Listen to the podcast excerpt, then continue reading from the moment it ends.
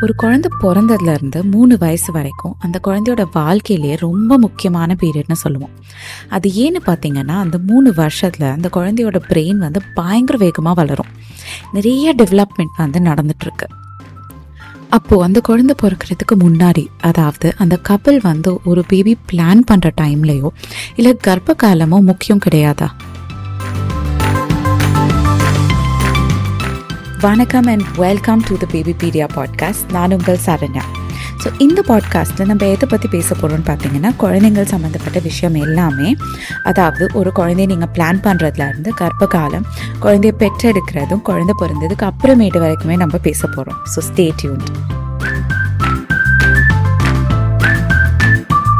ஒருத்தரோட வாழ்க்கையில் ரொம்ப முக்கியமான பீரியட் அதாவது இது சயின்டிஸ்ட் வந்து கிரிட்டிக்கல் பீரியட்னு சொல்லுவாங்க. பட் அதை விட எனக்கு ரொம்ப பிடிச்ச டேர்ம் வந்து கோல்டன் பீரியட் ஸோ ஒருத்தரோட வாழ்க்கையில் இந்த கோல்டன் பீரியட் எப்போ அப்படின்னு பார்த்தீங்கன்னா அவங்களோட அம்மா அப்பா ஓகே நம்ம இப்போ ஒரு குழந்தை பெற்றுக்கலாம். நம்ம ஒரு குழந்தை பிளான் பண்ணுறான்னு யோசிக்கிறாங்க இல்லையா? அப்போ இருந்து அதாவது இப்போ ஒரு குழந்தை உண்டாகுதுன்னா அதுக்கு முன்னாடி த்ரீ மந்த்ஸ் முன்னாடியிலேருந்து இந்த பீரியட் ப்ளஸ் நம்மளோட கர்ப்ப காலம் ப்ளஸ் நம்மளோட வாழ்க்கையில் ஃபர்ஸ்ட் மூணு வருஷம். ஸோ இந்த பீரியட் ஃபுல்லாக தான் வந்து நம்ம golden period of a person's life அதாவது ஒரு மனுஷனோட கோல்டன் பீரியட் அப்படின்னு சொல்கிறோம் ஸோ இந்த கோல்டன் பீரியட் ஏன் இவ்வளோ இம்பார்ட்டண்ட் இந்த பீரியடில் என்ன நடக்குதோ அதுதான் வந்து நம்மளோட வாழ்க்கையில் நம்ம எவ்வளோ ஹெல்த்தியாக இருக்கோங்கிறத முடிவு பண்ணும். இப்போ ஹெல்த்தினா அது வந்து உடம்பு அளவில் மட்டும் கிடையாது நம்மளோட மனதளவுலேயும் நம்ம எவ்வளோ ஹெல்த்தியாக இருக்கோங்கிறத முடிவு பண்ணும். ஸோ ஃபார் எக்ஸாம்பிள் இப்போ நம் இப்போ என்னோடய வயசில் எனக்கு வந்து இப்போ கேன்சர் வர்றதுக்கான சான்சஸ் இருக்கா? பிபி வருமா? சுகர் வருமா? இல்லை தைராய்ட் ப்ராப்ளம்ஸ் இருக்கா? இல்லை மனதளவில் வந்து நான் ரொம்ப ஸ்ட்ரெஸ்டான ஒரு பர்சனாக இருப்பேனா? எனக்கு டிப்ரெஷன் வர்றதுக்கு சான்சஸ் ஜாஸ்தியாக இருக்கா? இந்த மாதிரியான விஷயங்கள் எல்லாமே இந்த கோல்டன் பீரியடில் தான் முடிவாகுது. இப்போ நீங்கள் என்ன யோசிக்கிறீங்கன்னு எனக்கு நல்லாவே புரியுது. கர்ப்ப காலத்துலையோ இல்லை அந்த குழந்தை பிறந்ததுக்கு அப்புறமேட்டும் ரொம்ப இம்பார்ட்டன்ட்னு சொன்னால் ஓகே ஏன்னா அந்த குழந்தை ஃபார்ம் ஆகிடுச்சு ஸோ அந்த குழந்தை வளர்ந்துட்டுருக்கு. ஸோ அந்த பீரியட் வந்து இம்பார்ட்டன்ட்னு சொல்லலாம். ஆனால் அந்த குழந்தை ஃபார்ம் ஆகிறதுக்கு முன்னாடியே அந்த டைம் பீரியட் அந்த நைன்டி டேஸ் எப்படி இம்பார்ட்டன்ட்னு சொல்ல முடியும்?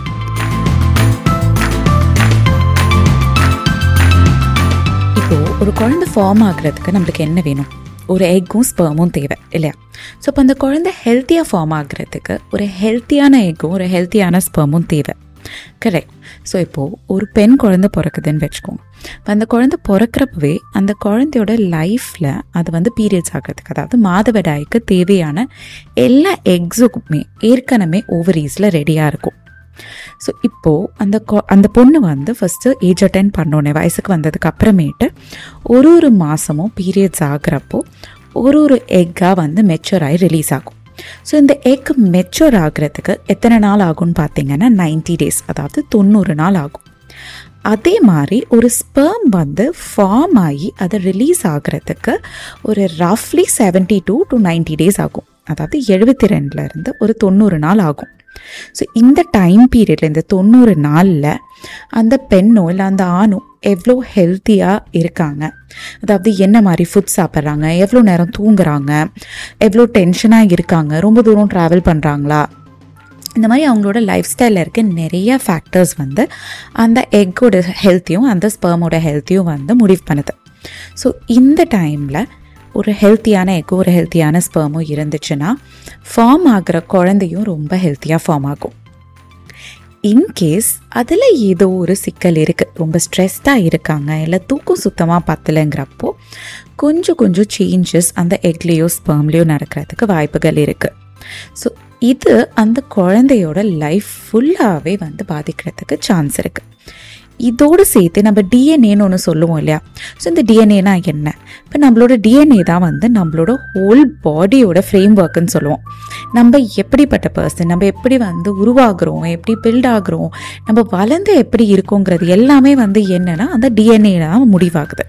ஸோ இப்போ இந்த டிஎன்ஏ வந்து என்ன ஆகும்னா அந்த எக்லேயும் அந்த ஸ்பெர்ம்லேயும் அது இருக்குது இல்லையா ஸோ அப்போ அந்த எக்கும் ஸ்பெர்மும் ஃபார்ம் ஆகி மெச்சூர் ஆகிற டைமில் என்னென்ன அந்த அம்மாவோ அப்பாவோ எக்ஸ்பீரியன்ஸ் பண்ணுறாங்களோ அதெல்லாம் அந்த டிஎன்ஏவை வந்து மாற்றும் ஸோ நான் முன்னாடி சொன்ன மாதிரி ரொம்ப ஸ்ட்ரெஸ்டாக இருக்காங்க இல்லை ஒழுங்காக தூங்கலைன்னா அது வந்து அந்த டிஎன்ஏயை வந்து சேஞ்ச் பண்ணும்.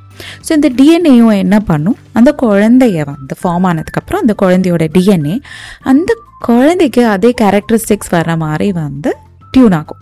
ஸோ இப்போ ரொம்ப ஸ்ட்ரெஸ்டாக இருக்காங்க. அந்த கன்சீவ் ஆகிற டைமில் அப்படின்னா அந்த குழந்தையுமே ஃப்யூச்சரில் கொஞ்சம் ஸ்ட்ரெஸ்ஃபுல் ஆன பர்சனாக வளர்கிறதுக்கு சான்சஸ் ரொம்பவே ஜாஸ்தி.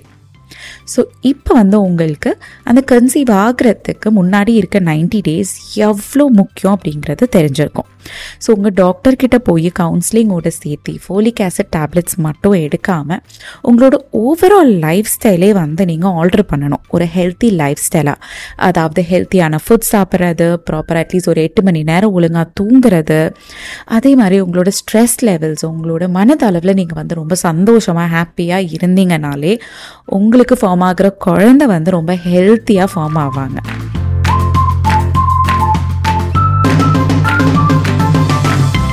குழந்தை பிறக்கிறப்போ அந்த குழந்தைக்கு வந்து எதுவுமே தெரியாது.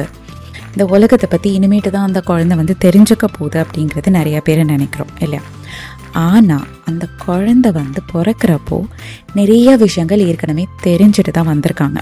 ஸோ என்னென்ன தெரிஞ்சுக்கிறாங்கன்னு பார்த்தீங்கன்னா இந்த குழந்தையோட அம்மா எப்படி அப்பா எப்படி சுற்றி இருக்க அந்த ஃபர்ஸ்ட் சர்க்கிள் ஃபேமிலி எப்படி என்ன மாதிரி ஒரு வீட்டில் வந்து அவங்க பிறக்க போகிறாங்க இந்த மாதிரி நிறைய விஷயங்கள் அம்மா என்ன மாதிரி ஃபுட்டு சாப்பிட்றாங்க ரொம்ப ஸ்ட்ரெஸ்டாக இருக்காங்களா? அப்பா வந்து அம்மாவை எவ்வளோ நல்லா கவனித்து பார்த்துக்கிறாரு இந்த மாதிரி நிறைய விஷயங்கள் வந்து அந்த கர்ப்ப காலத்திலே வயிற்றுக்குள்ளே இருக்கப்போ இருந்தே அந்த குழந்தை வந்து நிறைய கற்றுக்கிட்டு தெரிஞ்சுக்கிட்டு தான் பிறக்கிறாங்க. ஸோ அந்த குழந்தை வந்து வயிற்றுக்குள்ளே இருக்கப்ப இருந்தே அந்த குழந்தையோட சென்ஸ் ஆர்கன்ஸ் அதாவது நம்மளோட தோல் நம்மளோட கண் காது மூக்கு அந்த குழந்தை இது எல்லாமே வந்து நல்லாவே ஃபங்க்ஷன் ஆக ஆரம்பிக்குது. ஸோ அது மூலயமா நிறைய விஷயங்கள் அந்த குழந்தை வந்து தெரிஞ்சுக்கிறாங்க. ஸோ இப்போ அம்மா வந்து வயிற்று தடவி கொடுக்குறப்ப பார்த்தீங்கன்னா ஒரு அஞ்சு ஆறு மாதத்துக்கு அப்புறமேட்டு குழந்தை அதுக்கேற்ற மாதிரி உதைப்பாங்க. அம்மா பாட்டு பாடினா குழந்தை வந்து அமைதியாக இருப்பாங்க. ஸோ இந்த மாதிரி வந்து குழந்தைக்கு எப்படி தெரியுது? அம்மா பாடுறாங்கன்ட்டு. ஸோ உள்ளேருந்து அந்த குழந்தை நிறைய விஷயத்த தெரிஞ்சு வச்சுட்டு தானே வராங்க. ஸோ அந்த மாதிரி தெரிஞ்சு வச்சுட்டு வர்றப்போ ஒரு குழந்தை பிறந்த குழந்தைக்கு எதுவுமே தெரியாது. நம்ம எப்படி சொல்ல முடியும்?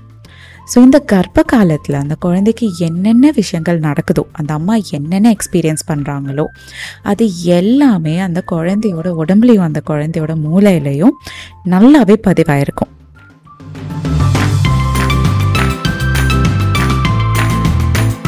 அந்த குழந்தை வயிற்றுக்குள்ளே இருக்கப்ப இருந்து என்னென்ன கற்றுக்கிட்டாங்களோ அதே விஷயங்கள் அந்த குழந்தை பிறந்ததுக்கப்புறம் வந்து கற்றுக்கிறது கண்டினியூ ஆக போகுது.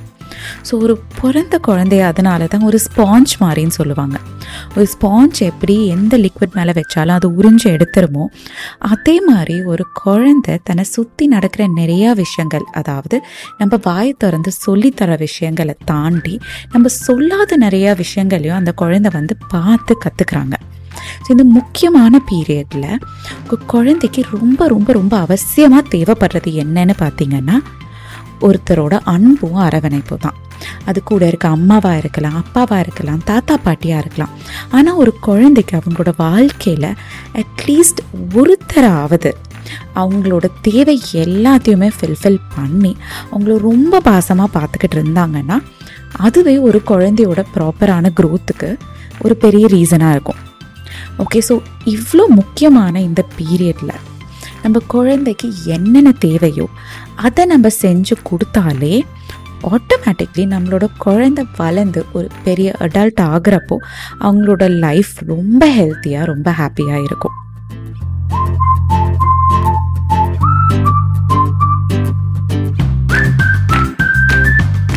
இந்த கோல்டன் பீரியடோட இம்பார்ட்டன்ஸ் என்ன அப்படிங்கிறது உங்களுக்கு இப்போ நல்லா தெரிஞ்சிருக்கும் இல்லையா?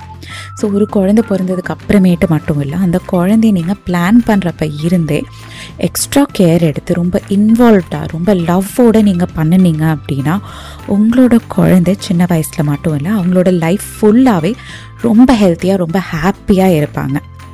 சிலர் நினைப்போம் ஸோ என் குழந்தை ஏற்கனவே பிறந்துருச்சு இல்லை நான் ஏற்கனவே ப்ரெக்னெண்ட்டாக இருக்கேன். ஸோ இதுக்கு மேலே ஏதாச்சும் பண்ண முடியுமான்னு இது ஒரு விஷயத்தை மட்டும் தெரிஞ்சுக்கோங்க. It is never too late இந்த நிமிஷத்துல இருந்து நீங்கள் எஃபர்ட் போட ஆரம்பித்தா கூட உங்களோட குழந்தையோட வாழ்க்கையை நீங்கள் கண்டிப்பாக மாற்ற முடியும். ஸோ டோன்ட் வரி உங்களோட எஃபர்ட்டை போட ஆரம்பிங்க. இந்த பாட்காஸ்ட் உங்களுக்கு பிடிச்சிருந்துச்சு ரொம்ப யூஸ்ஃபுல்லாக இருக்குன்னு நீங்கள் நினச்சிங்கன்னா ஃபாலோ பட்டனை ப்ரெஸ் பண்ணுங்கள் அண்ட் உங்களோட ஆதரவை எனக்கு தெரிவிக்கிறதுக்கு ஒரு ஃபைவ் ஸ்டார் ரேட்டிங்கும் கூட போட்டுருங்க.